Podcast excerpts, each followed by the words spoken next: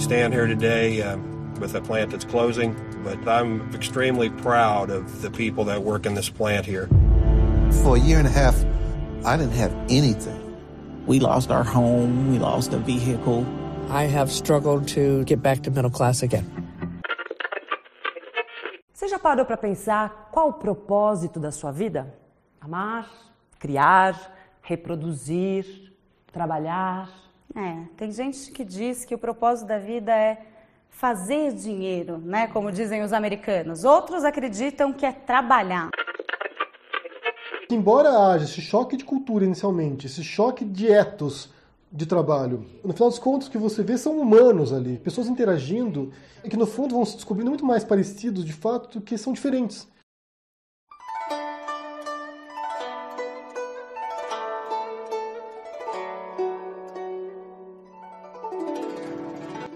Catarina para o mundo, eu sou o Marco Oliveira está no ar 243 por Café. Hoje nós vamos falar sobre o documentário Indústria Americana. Para tocar essa bola aqui comigo estaremos novamente com a Kenia Bispo, ela participou lá do episódio Você Não Estava Aqui. Kenia, bem-vinda novamente, obrigado pela sua presença.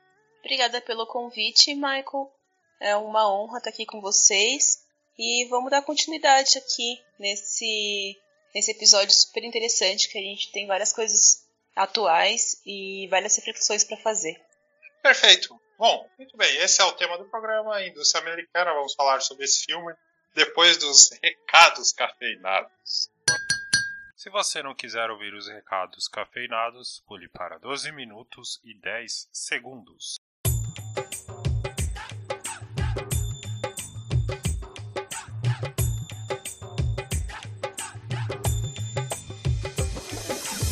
Bem, recados cafeinados, procurando ser o mais breve possível. Esse podcast está indo no ar no dia 29 de 6 de 2020, 29 de junho de 2020, e no dia 19 de junho de 2020 foi comemorado o Dia do Cinema Brasileiro, certo?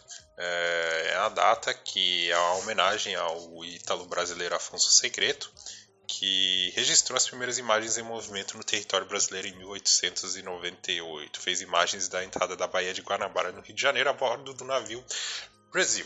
Bom, deixar alguns links aí na descrição para você acompanhar que existem coisas a serem comemoradas, com certeza.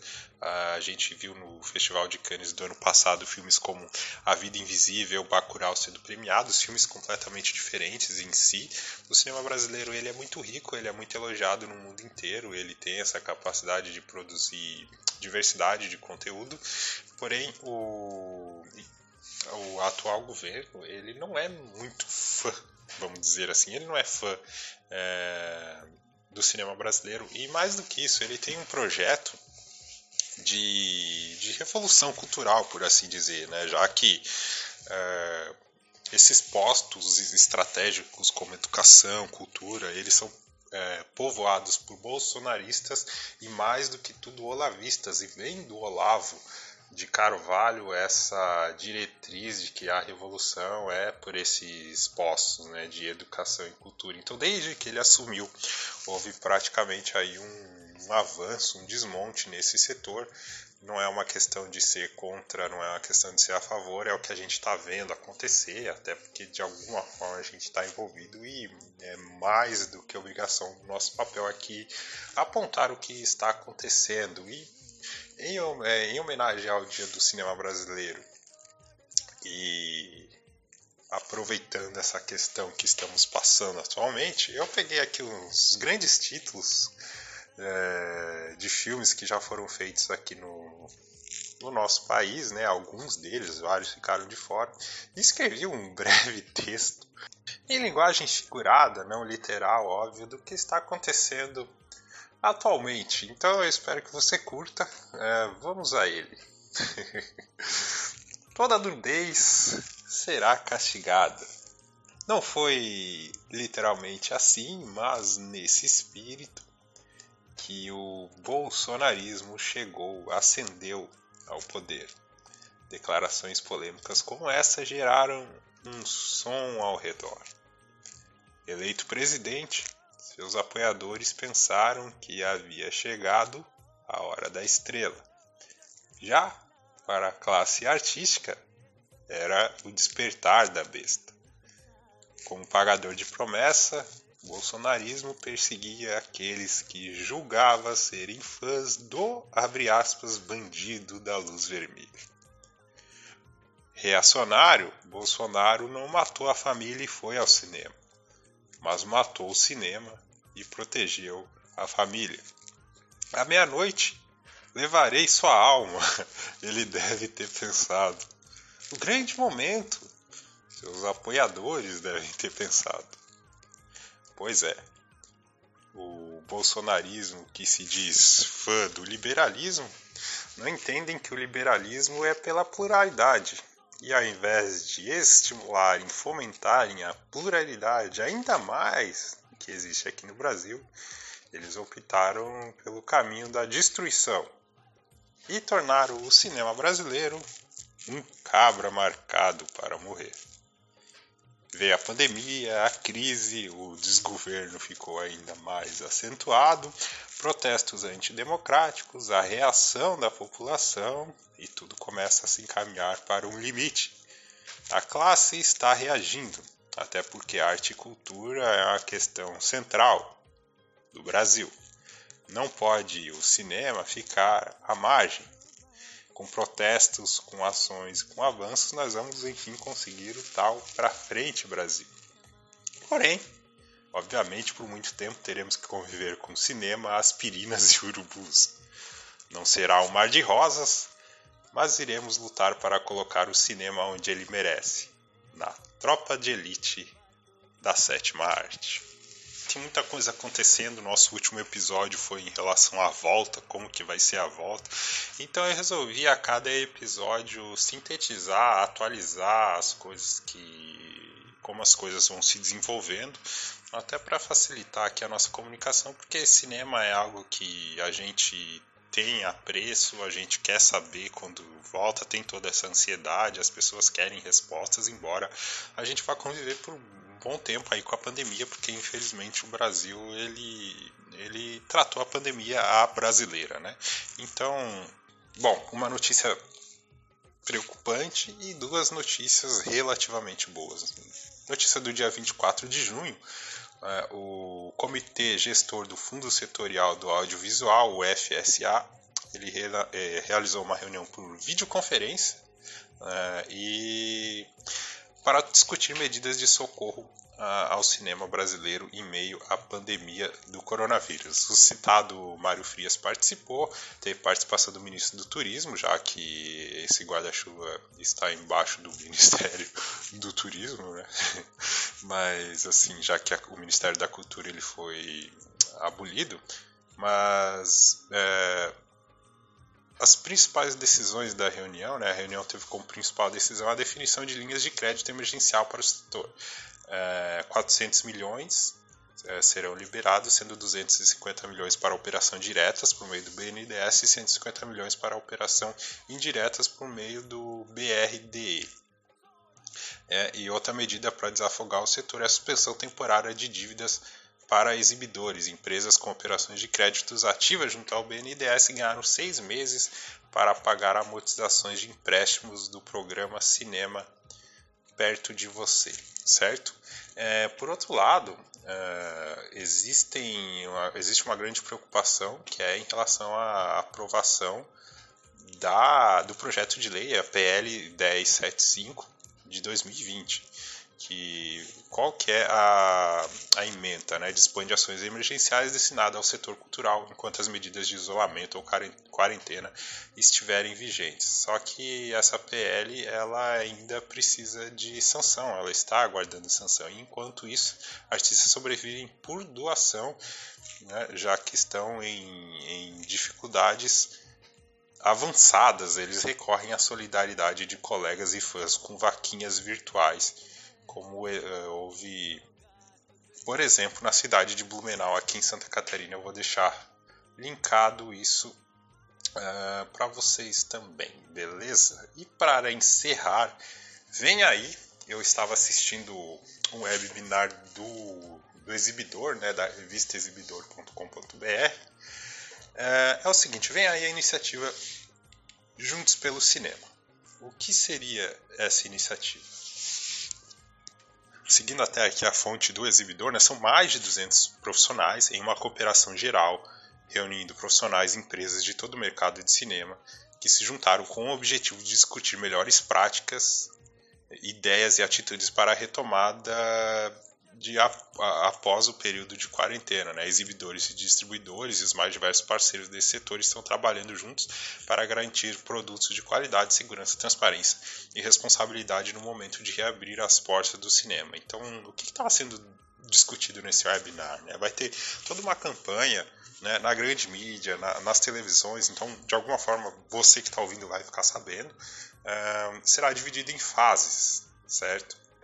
É, vai ter o período para assistir online e quando a volta for acontecendo de maneira gradativa, terão cartazes, ter, terão várias é, procedimentos é, que serão exibidos da maneira mais clara para que as pessoas sintam -se seguras é, para voltar ao cinema, porque o grande objetivo que eles estavam conversando ali é fazer as pessoas saírem de casa e irem ao cinema, porque vai ter um medo muito grande. A gente discutiu isso no nosso último episódio. Então aguardem, vocês não vão encontrar muito dessas notícias por enquanto, mas em breve é, na grande mídia a, a campanha Juntos pelo Cinema será oficialmente lançada e dividida em fases como que será o retorno gradual do cinema. Não, não vai ter necessariamente uma data, porque a data depende das autoridades competentes, né?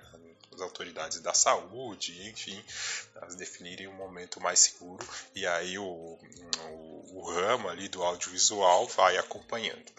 Beleza, gente, é isso aí. É, forte abraço e vamos ao episódio de Indústria Americana.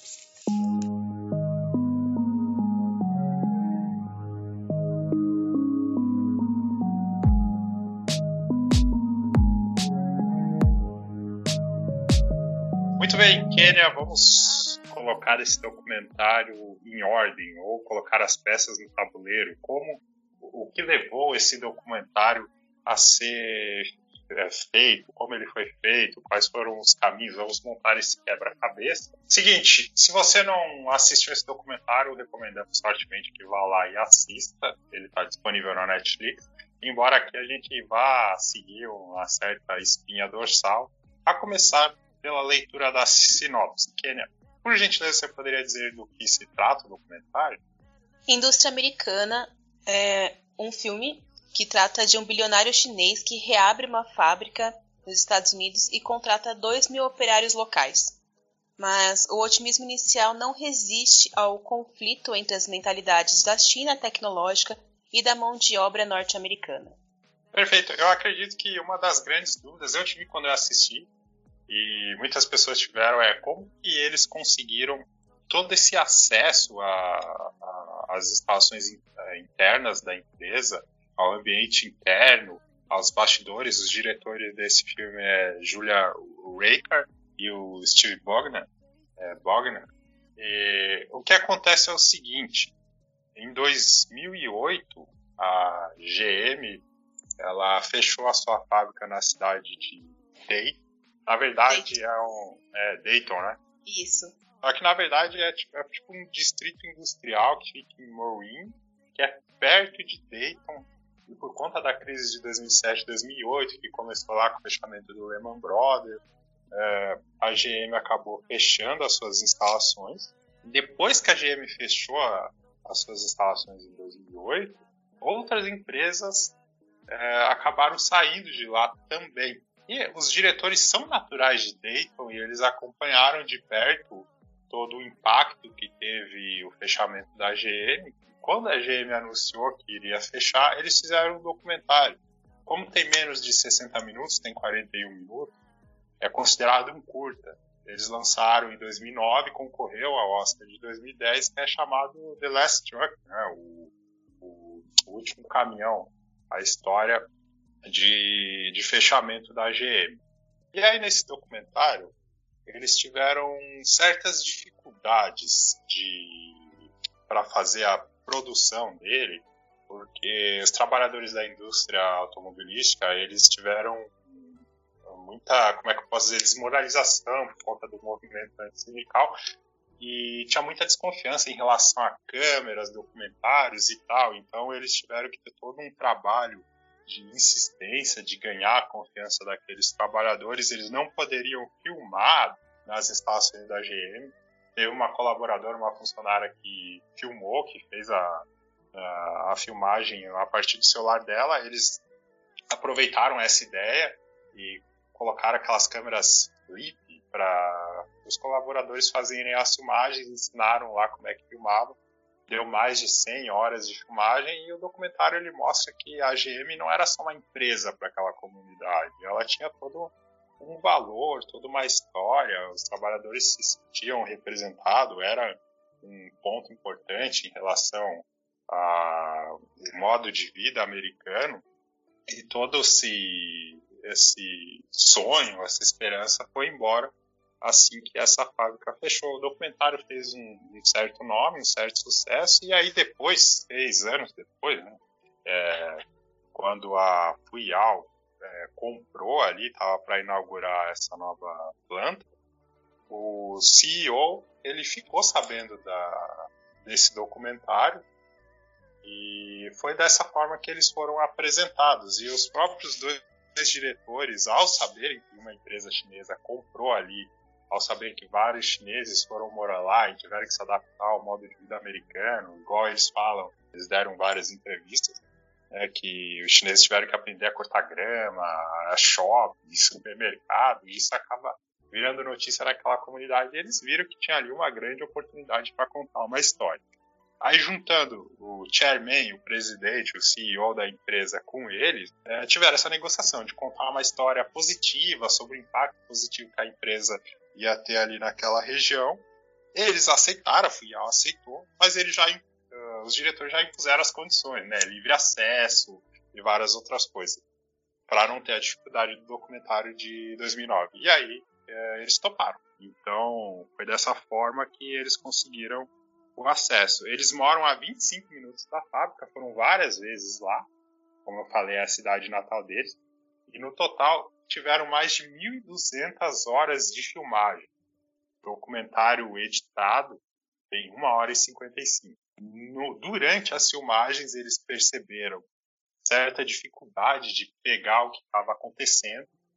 Então, é, contataram pessoas, é, cineastas chineses, e contrataram dois, dois cineastas chineses que começaram a ajudar ali na, na na produção, até por, uma, por conta da língua né, nativa da China, e também para ajudar nos acessos às, às reuniões, às partes mais íntimas aí do alto escalão da FUIAL. Além do acesso da, do pessoal à região de Dayton, na FUIAL aqui, ali nos Estados Unidos, eles também tiveram acesso à planta chinesa, né? Então era muito importante ter pessoas que falassem chinês para garantir o acesso e a compreensão do que se passava no momento na unidade chinesa, né? Exatamente. O legal de tudo é que é, eles fizeram.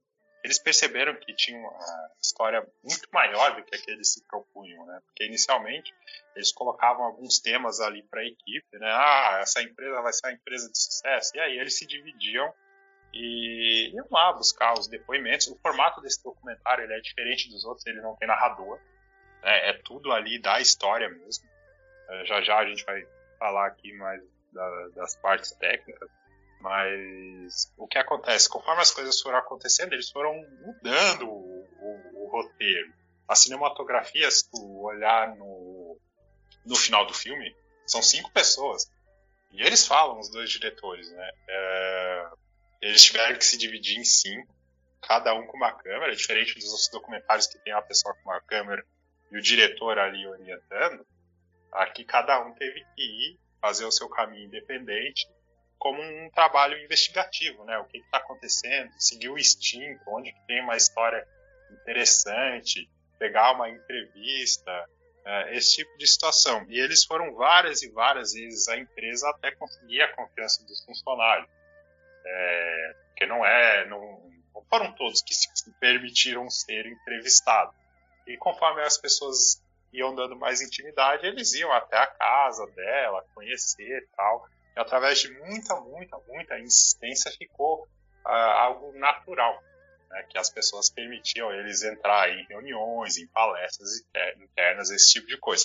Em relação a, a essa busca dos diretores de conseguir é, avançar ali na intimidade da empresa, é, quando eu li eu já, já entendi, já me identifiquei, porque a gente chega lá, a gente tem um roteiro para seguir, mas conforme a gente percebe coisas diferentes acontecendo, a gente vai como um detetive, investigando onde está a história e na base da insistência, né? Você está todo dia ali, as pessoas acabam se acostumando com a sua presença e elas têm mais, é, ficam mais confortáveis, diminuem as barreiras para discutir coisas é, estratégicas do, da companhia. E conforme os funcionários iam dando intimidade para os diretores, eles iam visitavam as casas deles e conversavam até de madrugada. Por que essa estratégia? Porque segundo os diretores, é, ali no trabalho, né, no dia a dia, os diálogos acabam, eles acabaram ficando meio monótonos, né? Então, uh, as melhores frases, as melhores, como é que eu posso dizer, conclusões, né, das pessoas em relação a toda aquela experiência, elas vinham, elas uh, derivavam quando as pessoas estavam na casa, nas casas delas. É, e geralmente de madrugada, olha que coisa engraçada. E aí, quando eles iam para a casa das pessoas, geralmente era mais áudio, não era audiovisual. Como que eles montaram isso? Eles pegavam o áudio das pessoas, né? Por exemplo, tem um trabalhador lá que, se não me engano, se chama Rob, né? E ele fala sobre quanto é, como é desgastante para o corpo e a mente você fazer a mesma coisa ao mesmo tempo. A mesma coisa ao mesmo tempo é boa, né? Fazer a mesma coisa uh, sempre, né? Ficar fazer um serviço repetitivo. E aí esse áudio dele é colocado com as imagens dele sentado, é, desgastado com aquela rotina, o que causa a sensação de você estar dentro da mente dele. E esse, e esse era o objetivo do, dos diretores e, e deu bastante certo. É, enfim, uh, os funcionários eles usavam, usaram microfones de lapela exceção feita às reuniões, porque é uma indústria, tem muito barulho, tem muitas máquinas, muito ruído, muita interferência. Não tinha como usar aquele kit boom, né, aquele bastão de, de captação de som direto. Então eles acabaram entregando as lapelas para, para os, o, os colaboradores. É, um dos motivos da tua presença aqui no programa é porque você tem um certo conhecimento referencial desse tipo de situação, né? Afinal, uh, muitas situações você passou idêntica ali de iniciar um projeto, duas culturas diferentes, só que nesse caso a brasileira e a mexicana, e você foi para o México, uh, conviveu lá com as pessoas e teve toda essa dificuldade aí de, de criar intimidade, né? Tanto para ser uma replicadora, então por ser uma visão interessante de experiência vivida mesmo disso, aproveitando que dialoga muito com o filme, que você compartilhasse um pouquinho a respeito disso, como é que foi. Bem, aproveitando essa deixa básica, é, bem, eu trabalho numa multinacional né, americana. É, eu para a região do Brasil, o centro gerencial fica no México, né? Então desce da região global uma cultura americanizada de referência a nomes, de questões de reuniões. No entanto, como regionalmente para a América Latina a gente responde para o México, é, é, muito importante ter esse contato local com eles. Eu passei três semanas em uma única fábrica, em uma única unidade, e uma semana em uma outra unidade da companhia. Nessas três semanas dessa unidade, eu chegava, tinha os mesmos horários. E à medida que os dias foram passando, as pessoas que trabalhavam naquele ambiente, elas já foram se acostumando com a minha presença, já foram fazendo brincadeiras rotineiras e já me incluindo em certas reuniões que, como eu não era uma funcionária local, não, não tinha na minha agenda, né? E então, tanto o pessoal que era mais gerencial, mais estratégico, quanto o pessoal de linha mesmo chegava, te cumprimentava e ia te se aproximando, né? E isso em três semanas. Imagina só no período de gravação que foram que juntou milhares de horas de filmagem, como você disse. Então, isso vai acontecendo, é natural, né? E eu só tive essas três semanas e consegui é, fazer essa ligação aqui.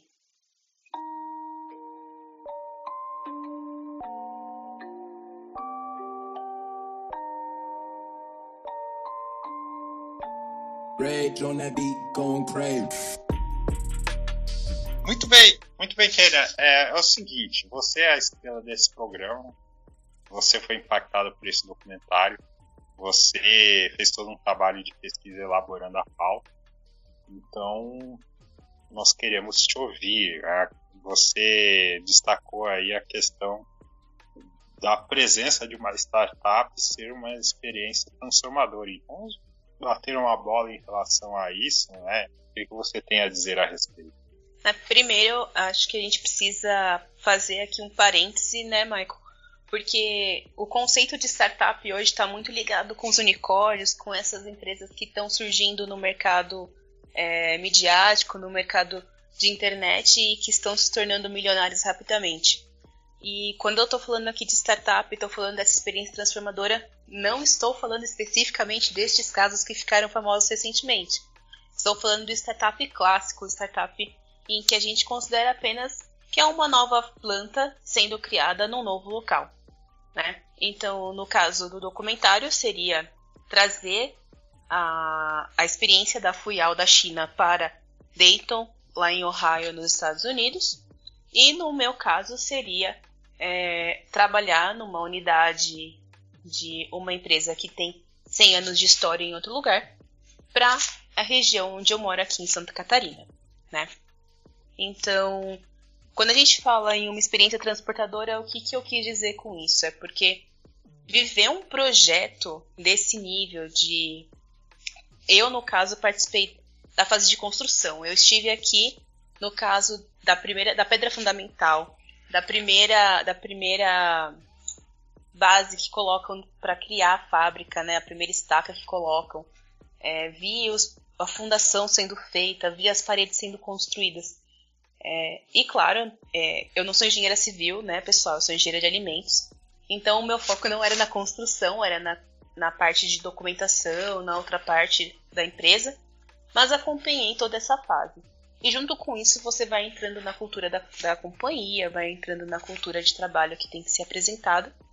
E tem que formular muita coisa, né? E toda essa experiência, eu posso dizer para vocês com certeza que a Kenia que eu era antes dessa experiência de startup e a Kenia que eu me tornei depois da experiência de startup são pessoas diferentes, são profissionais diferentes, né? É, a pressão vai crescendo, a necessidade de empenho, os resultados, eles começam a ter que aparecer e tudo isso vai transformando. E, claro, de acordo com a cultura da empresa, a forma como isso vai sendo cobrado também é diferente. Aí, falando rapidamente aqui sobre alguns aspectos do filme. A trilha sonora, ela pontua bem os momentos do filme, né?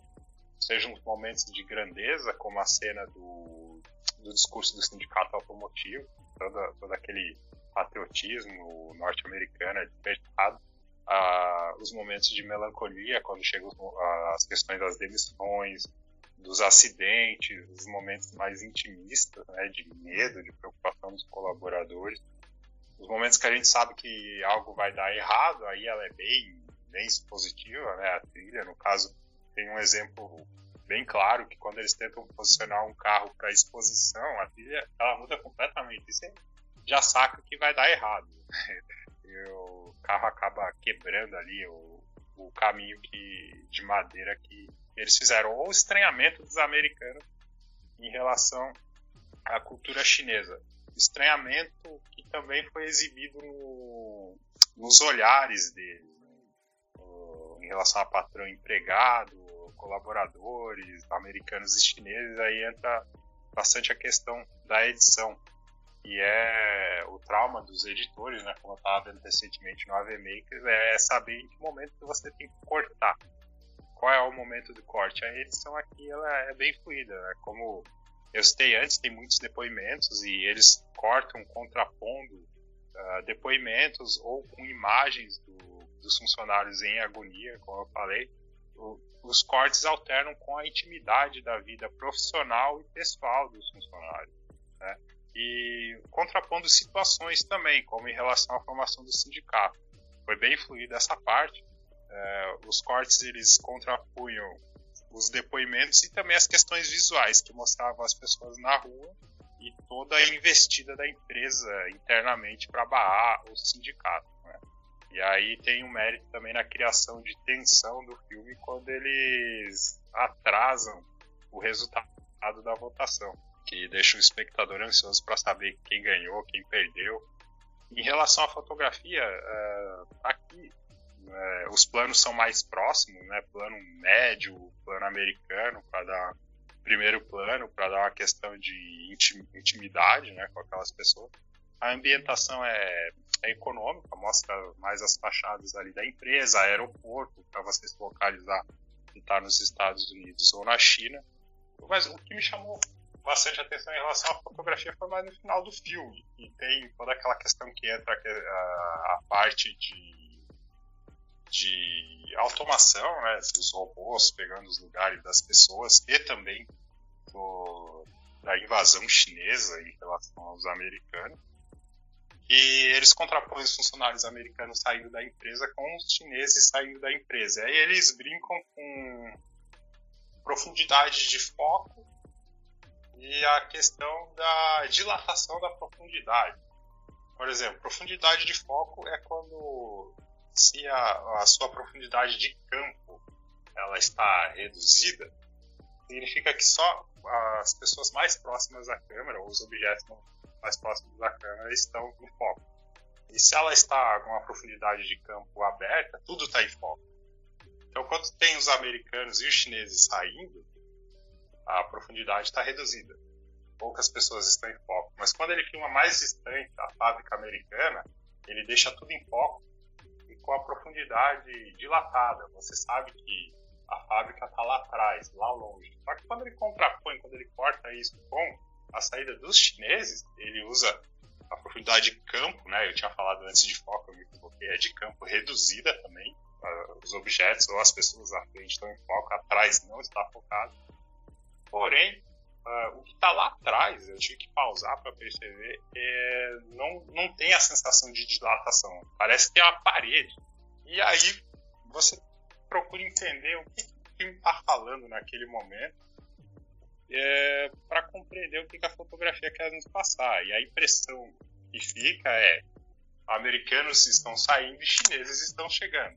Outra coisa também que dá para concluir que tem sustentação em tela é: os trabalhadores estão saindo e as máquinas estão chegando. Aí esse efeito é, é causado só pela troca da lente. Quando você tem a sensação de de profundidade, de distância mesmo, a lente usada é chamada de grande angular.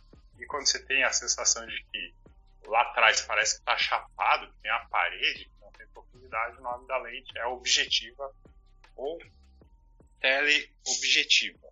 Indo nessa linha que você comentou, eu queria, queria saber se tem alguma coisa que aconteceu no, no documentário que você se identificou ou várias delas, e que você poderia dar exemplo. Eu estava assistindo ali e eu vi, uh, por exemplo, quando o projeto estava pronto, algo que estava errado, que deveria ser modificado, segundo o corporativo chinês. Existe uma uh, diferença clara de normas entre a China e os Estados Unidos, ou caso entre o México e o Brasil.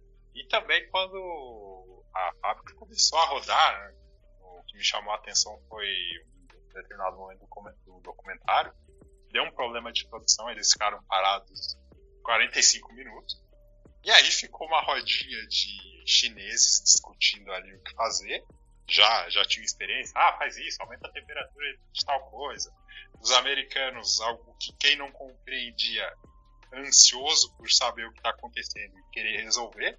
Falta de informação, ansiedade, uns querem aprender, os outros não, não consegue se comunicar para ensinar.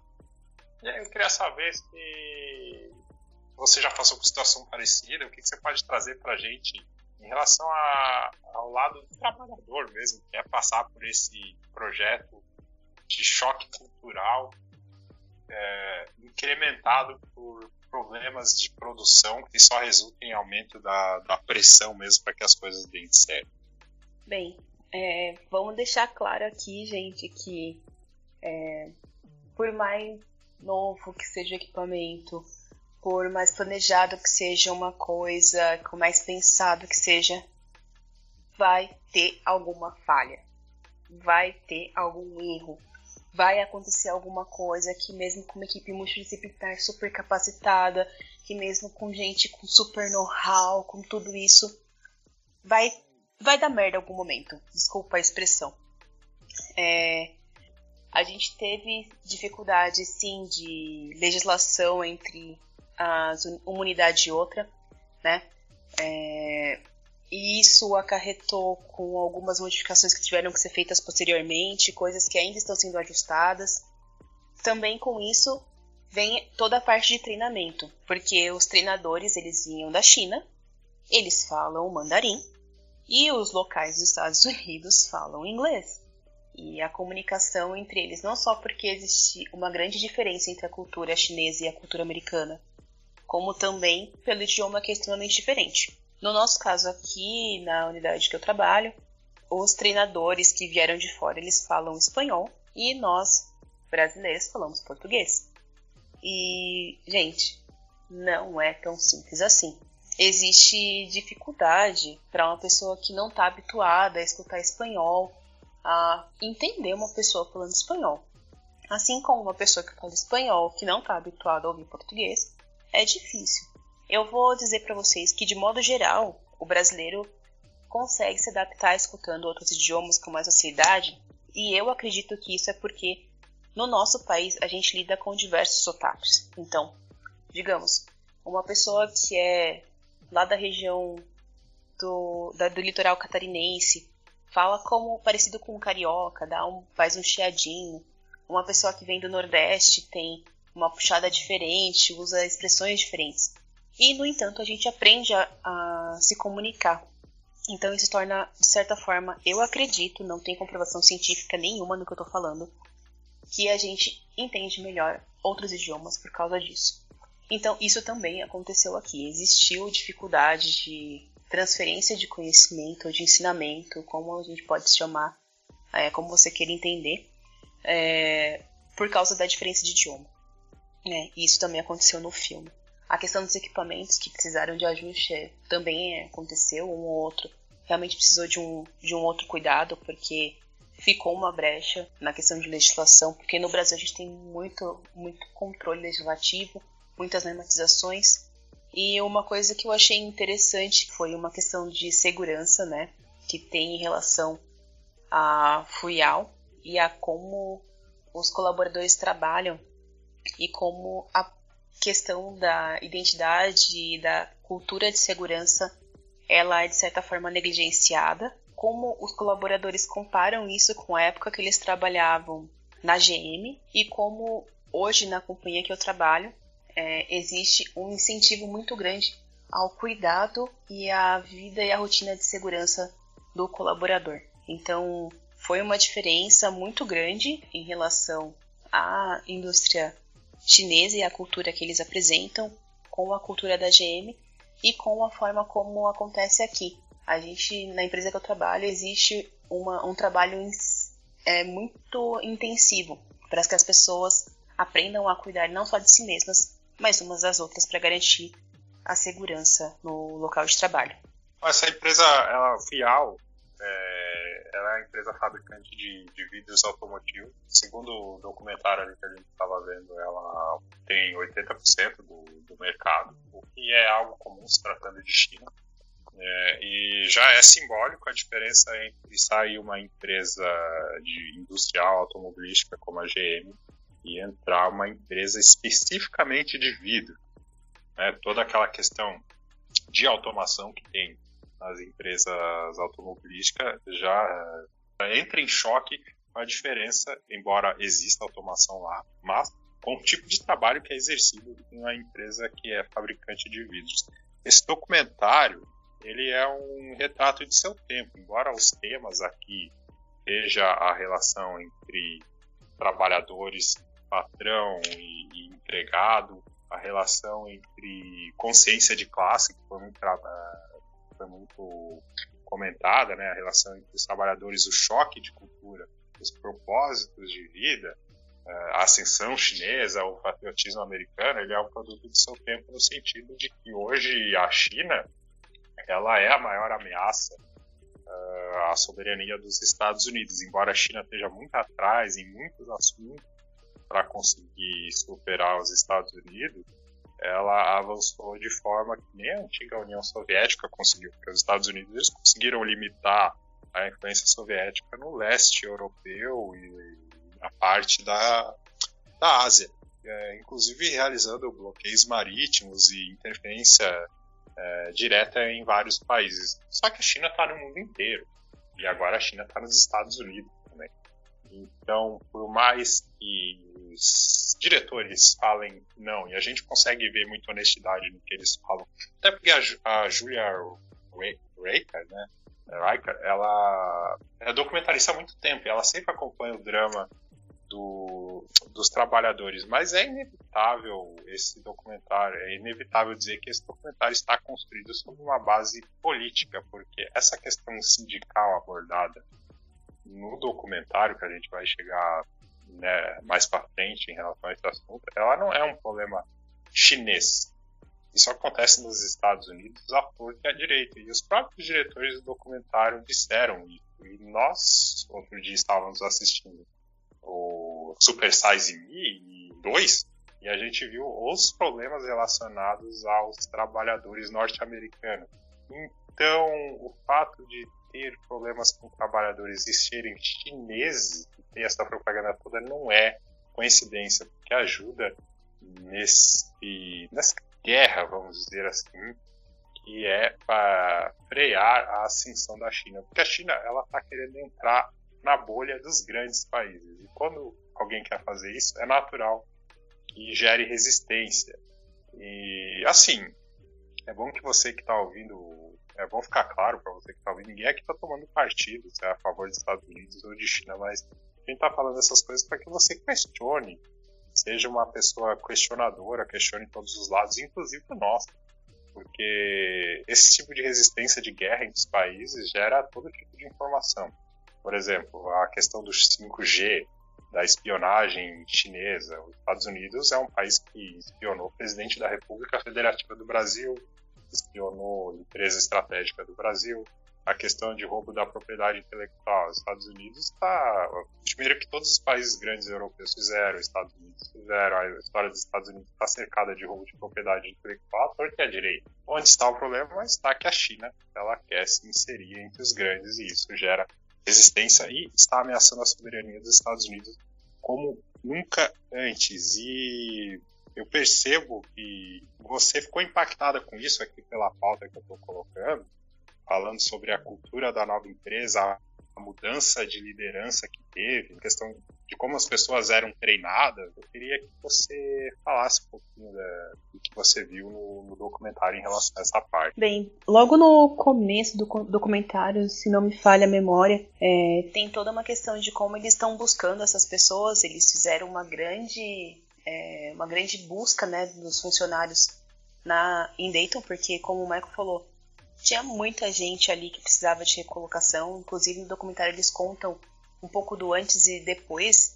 de alguns funcionários, como é que estava a vida deles antes e depois. Então, logo no começo, eles tentaram identificar as pessoas que pudessem se adequar com o que eles acreditavam da cultura deles tal. E isso é normal. As empresas hoje, elas buscam fazer a busca com base na cultura, né? E os próprios, as próprias pessoas, principalmente quando a gente está num nível hierárquico um pouquinho maior, a gente vai lá e dá uma pesquisada no site da empresa, olha os valores, olha o que, que ela faz, assim, ah, eu acho que isso aqui é legal, eu acho que isso aqui não é legal, ah, isso aqui eu acho que eu posso fazer. E assim também a gente faz, ou aconselho se você não faz, fazer, né? E identificar onde quer ou não trabalhar. Né? E isso aconteceu. Então, a cultura da nova empresa, quando chegou a Fuyal lá e foi mostrando é, a diferença. Então, eles esperavam que os colaboradores que eles haviam escolhidos, eles se portassem como os colaboradores chineses se comportavam, né? E isso, de certa forma, eu vejo que é até uma, eu diria, é, uma expectativa real, né, da FUIAL, da diretoria da FUIAL, querer que os americanos se comportem como os chineses, né? Gente, é, chineses de uma região não vão se comportar como chineses de outra região. Americanos de uma região não vão se comportar como americanos de outra região. Brasileiros de uma região não vão se comportar como brasileiros de outra região. Então, não dá para você fazer esse tipo de, de, de esperança, expectativa, de colocar essa pressão sobre o seu colaborador.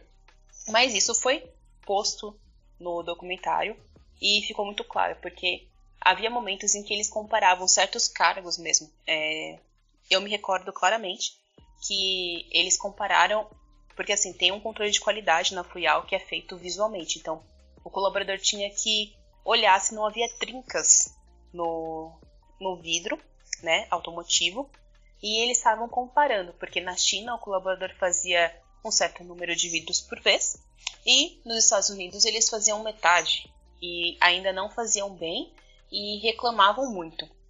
Então são coisas, isso apareceu muito claramente para mim na, nessa questão e eu acho que é algo que a gente tem que observar, que não criticando a companhia, mas criticando de modo construtivo que a gente não pode esperar esse tipo de questão nem das empresas, nem das pessoas, independente de ser questão de trabalho ou não, né? Isso é o que eu acredito. E falando especificamente sobre a questão da liderança, o Michael citou isso anteriormente. É, no começo da companhia, quando eles chegaram, eles falaram assim: não, a gente está aqui para ser parceiro de vocês, nós, nós, todos os líderes aqui são locais tal. E à medida que foi acontecendo, os resultados começaram a não aparecer como eles esperavam, que as pessoas não estavam entregando do jeito que eles esperavam, porque eles tinham essa visão de que o funcionário, o colaborador norte-americano ia ser exatamente como o colaborador chinês. Eles começaram a culpar a liderança. Não, vocês estão sendo muito suaves, vocês estão sendo muito, muito soft. Não, tem que cobrar mais, tem que ser mais robusto, tem que ser mais duro, tem que mostrar que aqui a gente tem que cumprir, tem que cumprir de acordo com o que eu estou pedindo. Então veio essa pressão da matriz chinesa, e à medida que não ia sendo entregue, eles resolveram trocar toda, toda a liderança local, que era composta por pessoas norte-americanas, foi trocada e trazido gente da China para compor, né? E isso não criou uma questão muito legal do pessoal ali no, na companhia, né?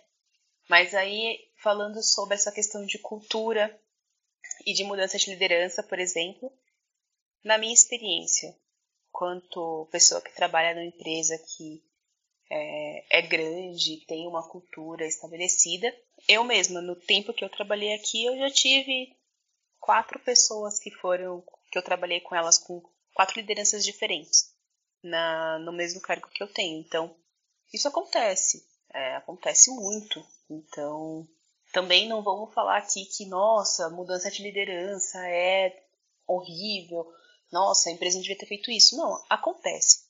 A questão no filme é que ficou muito claro que eles trocaram a liderança dos americanos por uma liderança chinesa.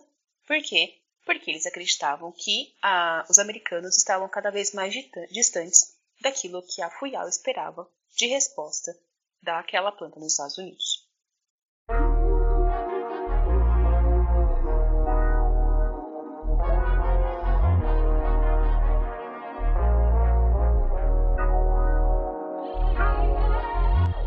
Gente, vamos aqui para uma nova parte aqui do, do, nosso podcast. A gente tem uma cultura colonial, é, principalmente vinda dos Estados Unidos, e ela é difundida por todo o globo.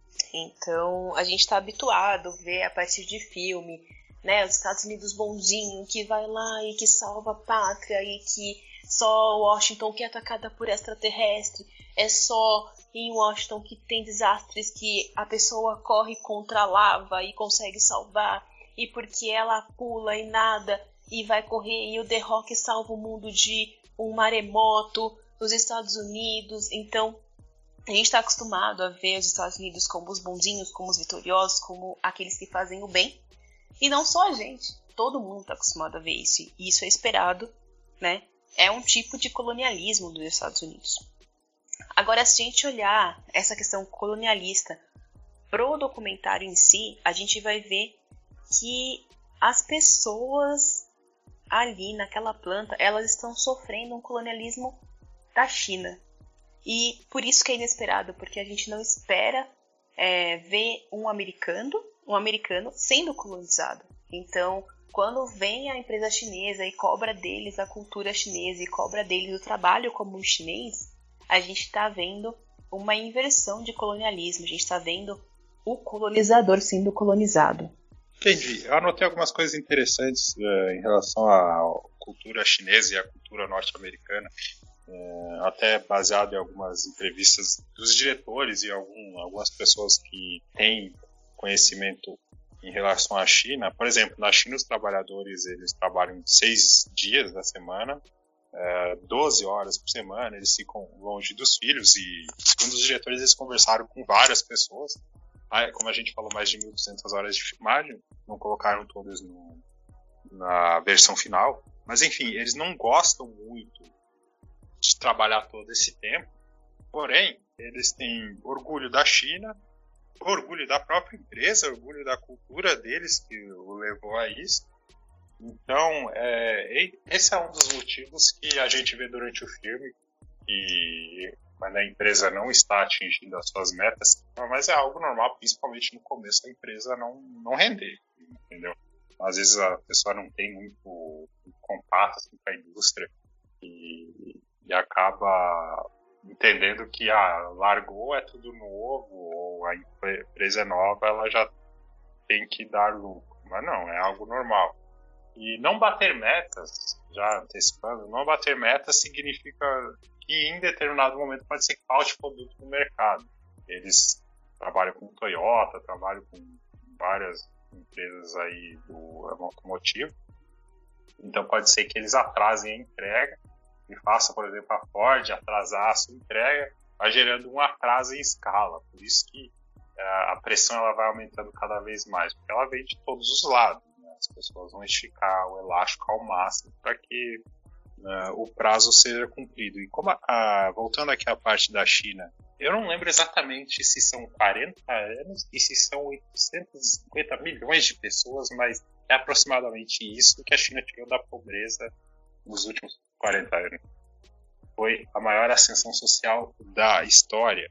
E a China está em franco processo de ascensão. E a cultura chinesa é o seguinte: o que eles chamam de diagrama né, chinês, o símbolo chinês, ele significa Império do Meio. E eles acreditam que eles são o Império do Meio. E é uma busca para voltar a ser o Império do Meio. Essa expansão chinesa que a gente né, está vendo, eles já foram o centro do mundo antes das revoluções industriais que aconteceram. Então, a gente não tem isso aqui no Brasil por exemplo. Então é por isso que tem que fazer essa ressalva para entender porque em determinados momentos do filme eles evocam a importância de trabalhar mais, de fazer hora extra, de ficar longe da família por dois anos, por exemplo, em nome da empresa e, e, e no fundo ali também, não menos importante, em nome da China. Porque a China precisa que eles façam isso para atingir o seu objetivo para voltar a ser o império do meio. A GM, igual a gente falou aqui, é, ela tinha toda uma cultura diferente, igual a Kenia falou. Tem uma, uma trabalhadora lá que é, o nome é Shonia, se não me engano, que é assim que se pronuncia. Esse foi o clássico citado nos outros podcasts que falaram sobre esse filme, né? Do Esquerda Diário, Peão 4.0 e o Pó de Queijo. Ela ganhava lá 29 dólares por hora e depois, com a Fuyal, passou a ganhar 12 dólares por hora, é, menos da metade. E então os salários diminuíram.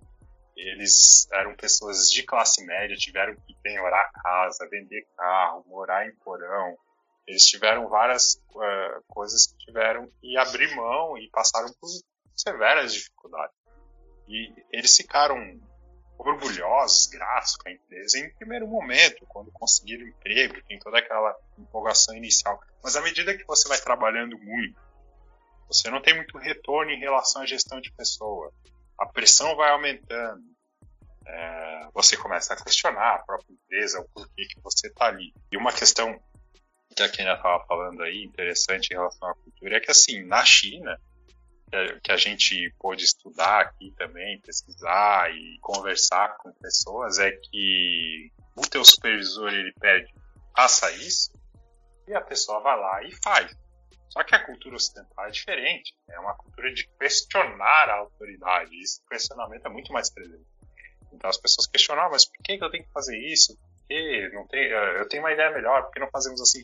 E isso está refletido no documentário inteiro. Quando é, o, tanto o chairman ou os outros líderes, os líderes da, da América, né, eles falam que, que os americanos são preguiçosos, não conseguem gerenciá-los, é muito por causa disso, porque como eles não conseguem alinhar o propósito dos trabalhadores com o propósito da empresa, é, não tem uma gestão de pessoas ali muito eficiente, porque a gente percebe a partir do documentário, é, e eles não têm esse, esse elo entre as duas culturas, fica cada um de um lado falando é, coisas diferentes que eu não sei como é que você absorveu isso, né, Kenny? Fica um, um preconceito um dos dois lados. Um, desculpa, Michael. Um exemplo sobre esse. Exatamente sobre esse fato que você falou me veio à mente agora. É uma cena. É, acho que é uma das primeiras visitas do CEO da Fuyal na empresa. E ele está visitando uma sala que vai ser uma sala de reunião, de conferência. E ele está insatisfeito com os posicionamentos dos hidrantes. E aí ele diz que o hidrante não pode ficar ali porque esteticamente é feio. E aí a pessoa tem que explicar para ele que é por norma ficar ali e ele é, tá dizendo, eu não quero saber sobre norma, eu quero dizer que não vai ficar ali porque é feio. Então, é, é um exemplo claro que disso que você está falando da questão da cultura é, e de como as coisas são diferentes entre uns e outros, né? Uma outra questão sobre o colonialismo inesperado que a gente tem que lembrar aqui, Michael, e é bem interessante, é, durante a etapa de construção da, da empresa da Fuyal e na região de Dayton, eles levaram as pessoas à, à liderança local, né, que tinha acesso com chão de fábrica, que estava ali no dia a dia da operação, levaram eles para a China para conhecer a operação chinesa. E isso é, eu vi como uma relação muito próxima daquilo que eu vivi de treinamento. E o que eu queria comentar especificamente sobre isso é porque as pessoas foram até lá, viram coisas super legais que dava super certo na China, com a cultura chinesa, né? E aí, quando eles voltaram, eles estavam tão impressionados com como isso dava certo na China, que eles esqueceram esse simples fato de que dava certo na China com a cultura chinesa. E tentaram colocar é, uma rigidez é, oriental em certas reuniões que eles faziam diariamente com a equipe, e isso não deu certo. Porque as pessoas não entendiam a lógica daquilo, ela não tinha, elas não tinham claridade de por que fazer aquilo, de qual resultado que aquilo daria. Foi bem intencionado da parte do pessoal da, da empresa, dos americanos que viram isso na China, mas que não foi pensado, eles não tiveram suporte apropriado da, da empresa para colocar isso em andamento, né, na unidade de data. Falando da minha experiência na empresa em que eu trabalho, existiu esse treinamento, mas todas as métricas que foram colocadas junto com o pessoal, elas tinham base, elas tinham treinamento e a gente teve suporte para colocar. Então, isso eu acho que é realmente uma diferença grande e é algo que faz muito. É muito legal, faz muito sentido você pegar uma coisa que funciona na unidade matriz da companhia que você trabalha, mas que para você implantar na sua unidade você tem que fazer isso é, respaldado e tem que trazer isso para as pessoas de modo claro do porquê. Ah, é, sobre essa cena da confraternização, achei um dos momentos mais interessantes do filme, porque, assim, pessoalmente falando, né, a gente percebe que tudo isso que a gente falou, os chineses trabalham muito, tem muita pressão, ficam longe da família tal. Isso pode causar um estranhamento para nós do Ocidente. E quem conversa com eles vê que eles, é, como foi falado antes, é, não é a realidade que eles gostam muito, embora, como é citado no documentário, eles falam, ah, eu não tenho escolha tal. E manifestam orgulho da empresa e orgulho do país. Mas o interessante é que a empresa ela dá voz ao escapes, vamos dizer assim, ao, funcionário de outras formas. Com apresentações culturais, é dito lá que todas aquelas apresentações eram de funcionários da FUIAL. Ela tem uma revista, FUIAL People, eu achei bem, bem curioso isso. E tem casamentos que eu entendi daquele, daquela pessoa da FUIAL norte-americana que se emociona naquele determinado momento é o seguinte, né? O casamento, por exemplo, ele, por mais que China e Estados Unidos tenham cultura completamente diferentes, é algo universal. É, tem valores ali sentimentos que são universal. O impacto da música é universal. E acredito que foram todo esse sentimento, todo aquele ambiente que levou ele a se desarmar em relação ao visível preconceito que eles tinham quando eles chegaram na China e se emocionar. E ele fala. E, tipo, nós somos um mundo só, embora com várias diferenças, nós somos um mundo só. Eu acredito que vai muito nessa linha. O David Letterman, ele tem uma frase que diz que as pessoas se amassem, usassem o sentimento que elas têm quando elas viram pais ou mães, né? Quando elas veem a, a, a sua criação, o seu filho pela primeira vez, transferissem isso para as outras pessoas, não seria um lugar melhor. Mas quando ele fala isso na entrevista com o Jay-Z, o Jay-Z já fala por que isso não acontece justamente culturas diferentes, preconceito e tantas outras coisas. Eu achei legal da edição ela sai desse momento da confraternização da China, que é tudo colorido, feliz, os americanos começando a entender a cultura chinesa, de que eles estão no mesmo barco, eles são homenageados lá e etc. Tal. e aí corta para os Estados Unidos, onde, onde já tem uma, uma tensão muito grande, a gente já vê que as pessoas estão mais desanimadas, já não tem cor, já existe uma, uma tensão, as pessoas já estão distantes. Tem uma pessoa lá que reclama, ah, por que, você não filma ali, que vão tirar o refeitório, reclama do que está passando na TV de crianças chinesas, né, que ele fala, estamos nos Estados Unidos, não precisamos ficar vendo crianças chinesas. E é exatamente esse tipo de ambiente, esse tipo de ambiente é favorável justamente para nascer o preconceito. Na cena anterior a gente viu essa barreira sendo desmanchada e aqui a gente percebe essa barreira sendo montada. E as cenas seguintes, ela vai aumentando a tensão do filme até chegar no ponto central do filme. Né? Tem o diretor de segurança que ele fala que segurança não paga as contas lembrei de uma experiência que eu tive em uma empresa que eu fui fazer um relatório e o, o diretor da empresa falou, ou investir em segurança há dois anos atrás, eu aumentava a produção. Ele escolheu aumentar a produção. E na FIAL, por esse ritmo de trabalho, estresse, meta, é, um ritmo de trabalho chinês, que é diferente dos Estados Unidos, acaba levando algumas pessoas a se colocarem em risco e a se acidentarem os diretores eles falam que na planta era muito quente, né? eles falam isso mais de uma vez. E como não tem narrador, eles não falam lá, ah, aqui tá muito quente, eles mostram as imagens das pessoas, o segurança com a câmera termográfica se incomodando. A gente vê pessoas é, como o Bob, né, 15 anos de trabalho sem acidente, e na FUIAL ali nos primeiros anos já, já se acidentou. Né? A trilha sonora acompanha isso, ficando mais melancólica, e conforme essas questões começam a crescer, começa a divisão da empresa pela, é, pela adoção do sindicato ou não, o que nos leva a uma guerra de poder que leva a uma cena muito interessante que o chairman, o presidente chinês, chega lá e ele diz que um bom gerenciamento sufoca a onda sindicalista. Na visão da empresa, ele tá errado, né? Se ignorar completamente a visão dos colaboradores. E aí ele cita a desconfiança em relação à liderança norte-americana, aí que a Kenya tinha falado. Aí entra a, boa edição também, corta para uma sala vazia, corta para o presidente no estacionamento. A gente já entende que já era para os norte-americanos. E depois é o presidente chinês anunciando a reestruturação da empresa. E aí nós entramos na, uma questão interessante que eu queria te ouvir, que, né, que foi falado pelos diretores também, que é essa dificuldade de aproximação entre a alta cúpula e os colaboradores na busca pelo bem comum.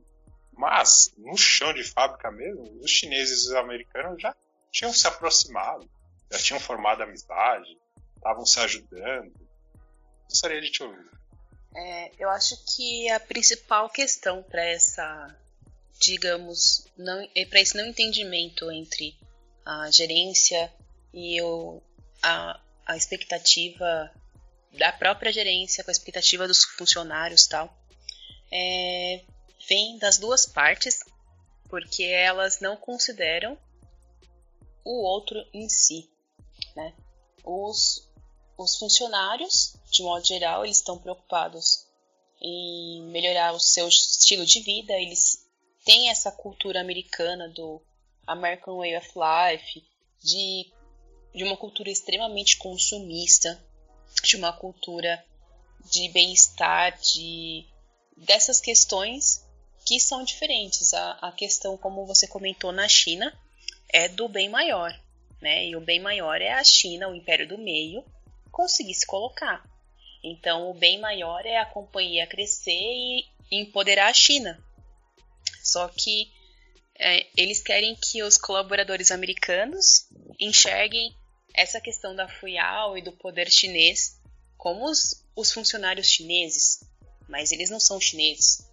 E os colaboradores americanos também querem é, melhoras de vida e querem viver o modo de vida americano, só que a direção da companhia não vive o modo de vida americano.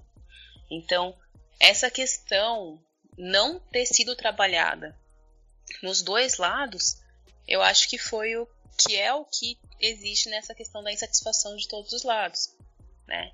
É claro que aí também tem uma questão da própria edição, da questão, como você falou, política do documentário, de falar que, ah, na FUIA, os funcionários até hoje, no final eles comentam, continuam ganhando menos, eles, quanto os colaboradores de empresas similares ganham, ah, não me recordo, mas acho que era em torno de 28 dólares por hora, eles estão ganhando ainda 13 dólares por hora, e assim vai. E toda essa questão ela, ela vem, eu acredito que é principalmente dessa questão cultural. Tem esse problema de, de, de gestão e no chão de fábrica o, os colaboradores eles, eles se entendem, eles, eles convivem uns com os outros, a gente vê o, o Wong, né, que é engenheiro de, de fornos, indo na casa do, do, americano, que eu não me recordo o nome, e aí eles têm toda a liberdade de tirar foto com armas, a gente conhece a intimidade deles.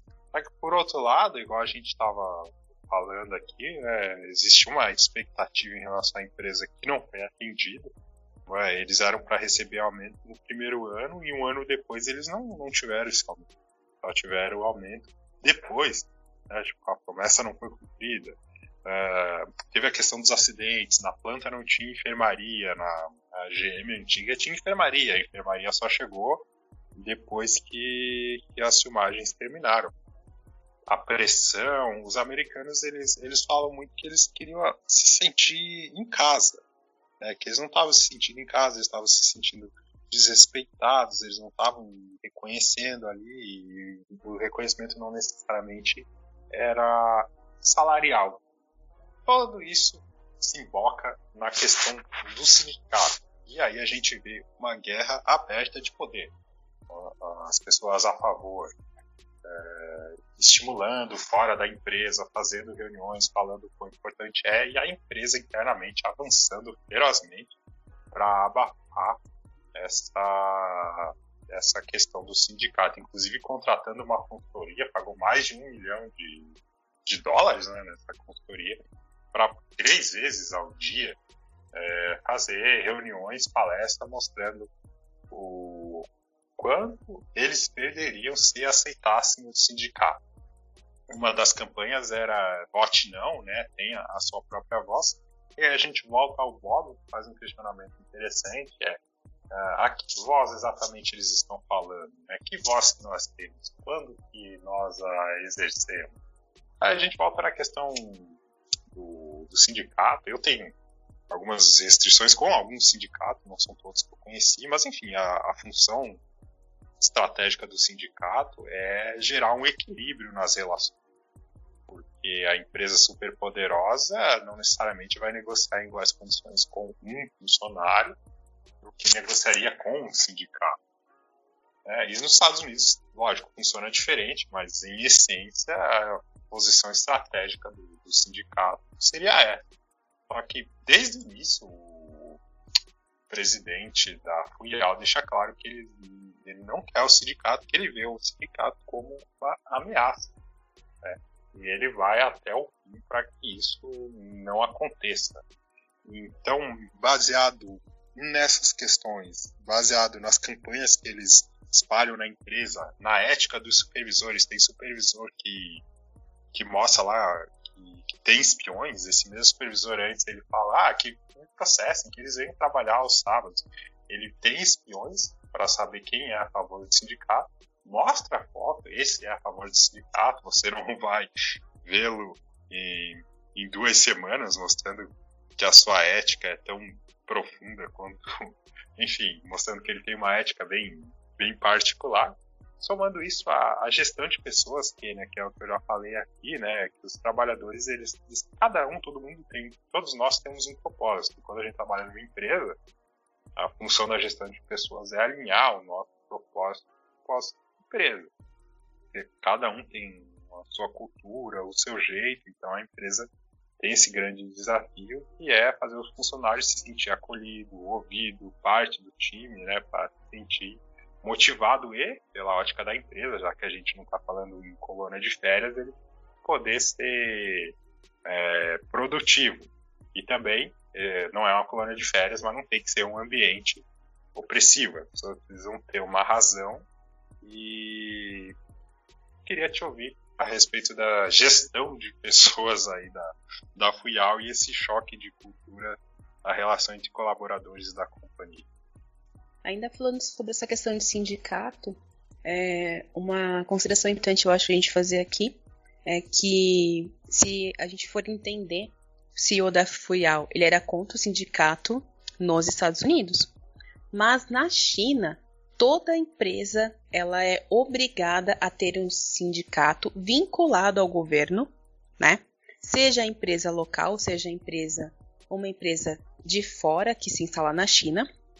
E isso é uma das coisas que garante também o, a apropriação de conhecimento pelos chineses de novas tecnologias vindas de outras empresas. E isso é assim desde a abertura da China para empresas, né?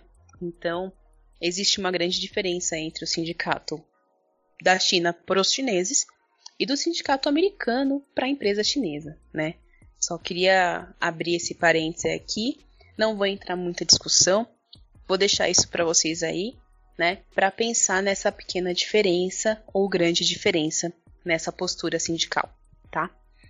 Sobre a questão de é, gestão de pessoas, isso é um desafio para toda e qualquer empresa, né? Fazer com que o colaborador se sinta parte, se sinta integrado. E aí voltamos com aquela questão que eu comentei antes de conhecer os valores da companhia. Quais são os valores da Fuyal, né? Eu estou indo trabalhar aqui. Será que só os 12 dólares por hora vão ser suficientes? Eu vou realmente querer viver aquilo que a empresa está falando? Será que aquele, aquela forma de viver da FUIAL no dia a dia também corresponde com aquilo que eu vivo? É, o que me apaixona no meu trabalho? É, isso são questões de gestão de pessoas que não é o, o RH que tem que viver. Na FUIAL fica muito claro que existe um gap aí, existe uma dificuldade em fazer os colaboradores se sentirem parte da companhia, se fazerem sentir parte da cultura, né? E quanto mais vai passando o tempo, maior vai ficando essa, esse distanciamento entre as pessoas e a companhia. E isso, é claro, é uma gestão. É uma gestão que, volto a falar, como a gente falou várias vezes, está muito alinhada com a cultura diferente entre Estados Unidos e, e China. É, agora, também, nós também, temos que considerar que gestão de pessoas é uma coisa que não é muito fácil. A gestão de valores é uma coisa complexa. Para a Fuyal, para uma empresa, né, que vai para um outro país, que vai para uma outra cultura, né, isso é ainda mais complexo, mais difícil, porque você vai ter que chegar numa cultura que você mesmo não compreende, né? Então, é, para a China também é difícil entender porque eles, eles marcaram os americanos como preguiçosos, porque não compreendiam os americanos, os americanos não compreendiam os chineses. E isso vai se agravando na história do filme.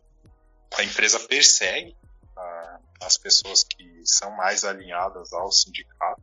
A gente vê, por exemplo, tem uma, uma mulher que ela não é jovem, ela já tem uma determinada idade, embora não saiba qual, não me recordo.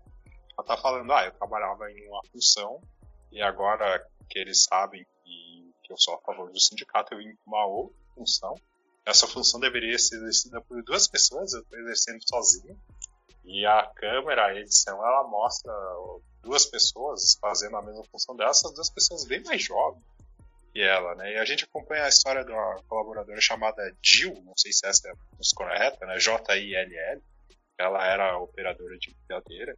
É, essa é a que estava vivendo em um porão, um porão, um quarto lá, na casa da irmã dela.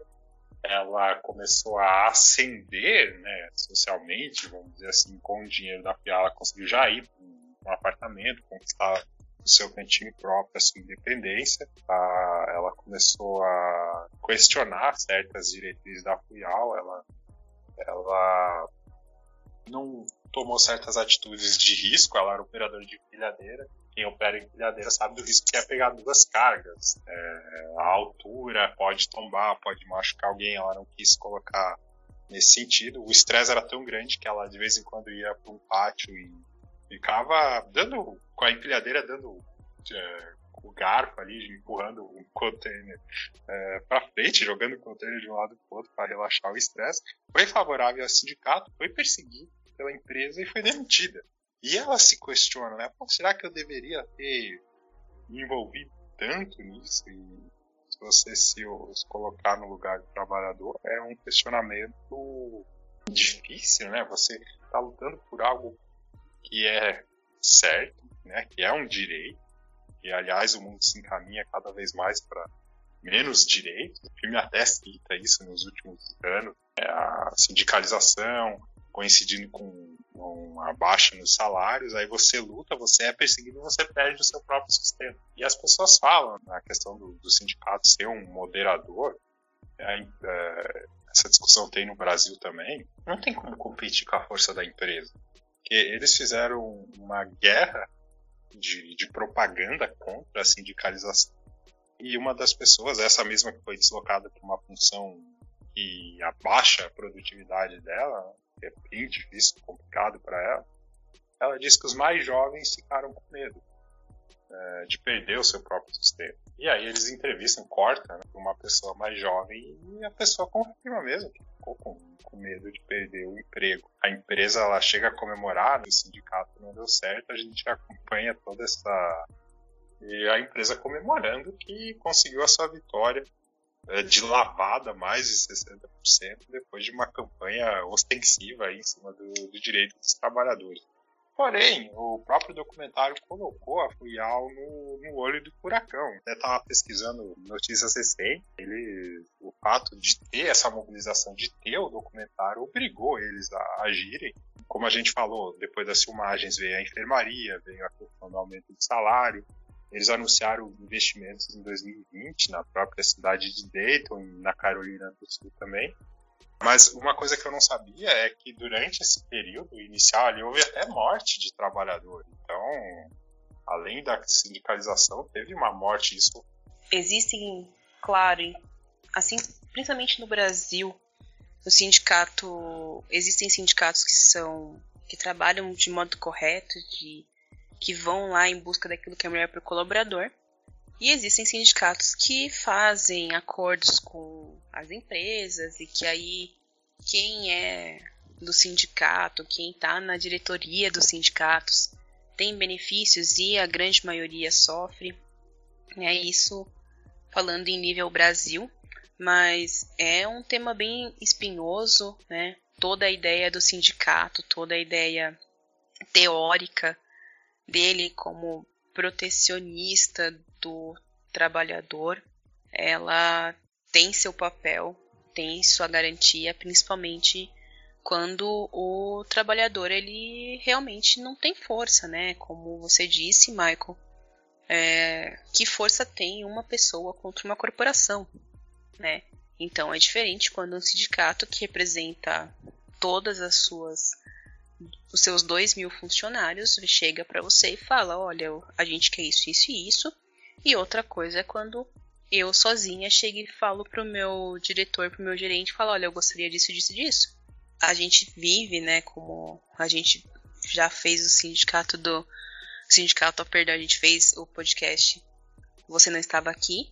É, muda muito quando as pessoas vão perdendo direitos, vão perdendo condição de trabalho, e isso também é demonstrado mesmo na FUIAL, sem o sindicato, o salário era menor tal. A, as pessoas esperavam que com o sindicato fosse melhorar, e realmente melhoraria. É, é são vários ICs que é, têm se considerados, né? É, é, muito difícil dizer se realmente o sindicato é o responsável pela grande melhora, se não é. E hoje eu não sei dizer, eu não sei se eu sou a favor ou contra. Durante, enquanto eu assistia o filme, eu ficava torcendo, claro, para o sindicato ganhar, mas eu acredito que isso tem muito a ver com a própria construção do documentário, que vai mostrando uma sequência de cenas em que as pessoas vão se desmotivando, que elas vão perdendo condição de vida, elas vão perdendo qualidade de vida, vão tendo trabalhos cada vez mais inseguros, de modo inseguro e tem exigência. Então, o, o documentário também constrói essa questão. Agora, é... e se o documentário fosse construído por um cineasta chinês? Full mesmo, se fosse uma ideia de um chinês retratando a, a Foyal chegando nos Estados Unidos, como será que a gente ia ver isso? Como será que a gente ia ver? Não vou responder sua questão, não vou me posicionar contra o sindicato, porque é um tema que eu realmente não tenho claridade para dizer. Mas eu gostaria aqui de, de abrir uma questão que você falou aqui sobre a questão do, do gestor que tinha questões éticas. E mesmo na relação entre os funcionários americanos e os funcionários chineses, eles foram se aproximando e em alguns momentos do filme ele também questiona a ética desses próprios, porque ah, você tá me treinando, você é meu treinador, eu vou trazer você para minha casa, vou te mostrar como eu vivo, vou te dar acesso às minhas coisas, mas esse treinador, né, o benefício que ele teve de estar tá ali. Então, vamos falar um pouquinho disso. As pessoas que vieram da Foyal da China para passar dois anos na questão de treinamento e nos Estados Unidos, eles passaram ali dois anos e voltaram para a China. Voltaram como?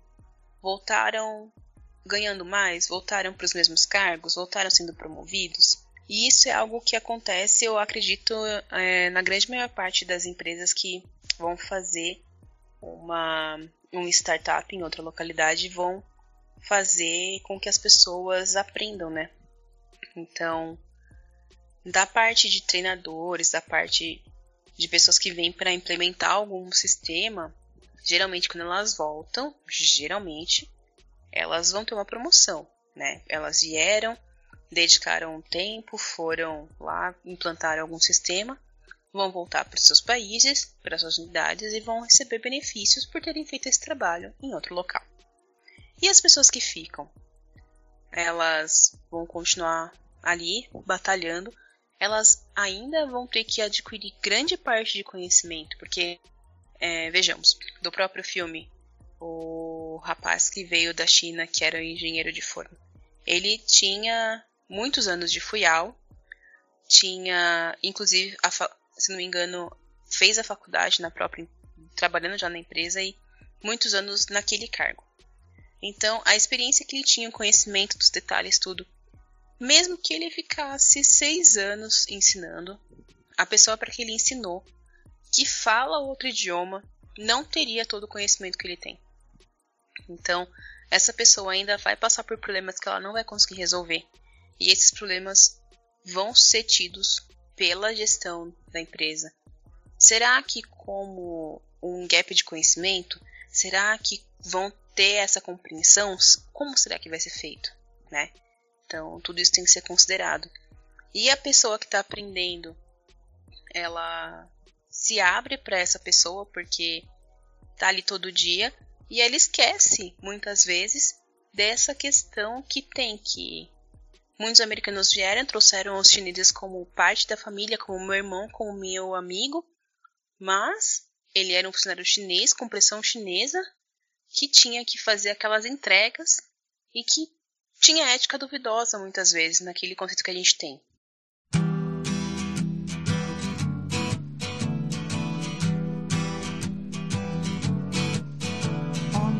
Indicar aqui algumas coisas para quem quiser aprofundar o conhecimento em relação à China, Estados Unidos, nessa questão quando a multinacional chega em um país uma cultura inflexível, vamos dizer assim, né? Tem um documentário chamado China Nova Ordem Mundial. Não se espante, no... eu sei que a palavra Nova Ordem Mundial já causa alguns arrepios. Você pensa em Ernesto Araújo, Lava de Carvalho, eu também fico com certo receio, mas não, é um bom documentário. Ele fala inclusive sobre. Nós estamos muito acostumados com o nosso mundo ocidental quando tem um país gigante que está começando a, expandir a sua influência e a, em certas situações, em certos assuntos começa a ficar mais oriental, isso nos causa um estranhamento.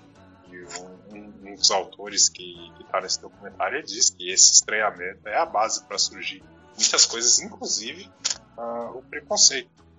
E nesse documentário tem um chinês, é, salvo o melhor juízo, e compra um time de futebol da Holanda, ele passa exatamente pelos mesmos problemas que, que a gente viu aqui nesse documentário do indústria americana, né? Ele tem um estilo, eles fazem algumas promessas lá de metas, não acontece, ele questiona, pô, mas na China a gente vai discutir uma situação, todo mundo senta, entra em acordo, vamos assim, beleza. E aqui na, na Europa, né, cada um fala de um jeito, não, enfim, é exatamente a mesma situação. Eu vou indicar também dois canais no YouTube. Um é o canal 2 a mais, é onde é, são brasileiros que, que, moraram na China, eles voltaram agora, né, nessa pandemia. É, e eles estavam falando exatamente o que a gente comentou em relação à hierarquia, à disciplina, né, que na visão de um das pessoas que não está acostumada, né, ele fala que o chinês é muito no quadradinho dele, né, a visão dele ocidental em relação ao chinês, que o supervisor fala, o chinês vai lá e faz, né? questiona se tá certo, se tá errado, se é melhor assim, se é melhor assim, etc. O outro canal é o China é, China Link Trending, né? Escreve China Link Trending. E esse canal onde a gente pode encontrar informações a respeito do funcionamento do próprio mercado da China. Né? A gente vai deixar tudo isso linkado. Eu fiquei com dúvida em relação aos sindicatos na China tal, e tem muita informação boa nesse, nesse canal do YouTube que vai complementar alguns, algumas deixas que a indústria americana nos fornece. Kenia, você tem alguma indicação? Só para indicar então, eu vi um, um documentário bem interessante falando sobre a questão, uma questão política Estados Unidos versus China. Vi no Prime Video, que é o, o streaming da Amazon. Não sei se tem disponível em algum outro canal, mas fica aí de dica. Vale super a pena. É, não, é realmente bem político e não é tanto focado em, em indústrias, mas super legal para entender as, a cultura e essa disputa comercial e estratégica entre Estados Unidos e China. Tá certo. Obrigado, Kenia, pela presença. Sucesso, boa semana até a próxima. Pessoal, um beijinho para vocês. Até a próxima. Se o Michael me chamar de novo. Tchau. Valeu, ouvintes. Você que chegou até aqui. Gratidão. Muitíssimo obrigado aí por nos acompanhar, por dar essa força. É, estaremos de volta no próximo mês, 24 tempos do café. É, acompanhe aí as nossas redes sociais, que estarão linkadas na descrição do episódio. É isso. É, um forte abraço, boa semana, sucesso, valeu, até mais.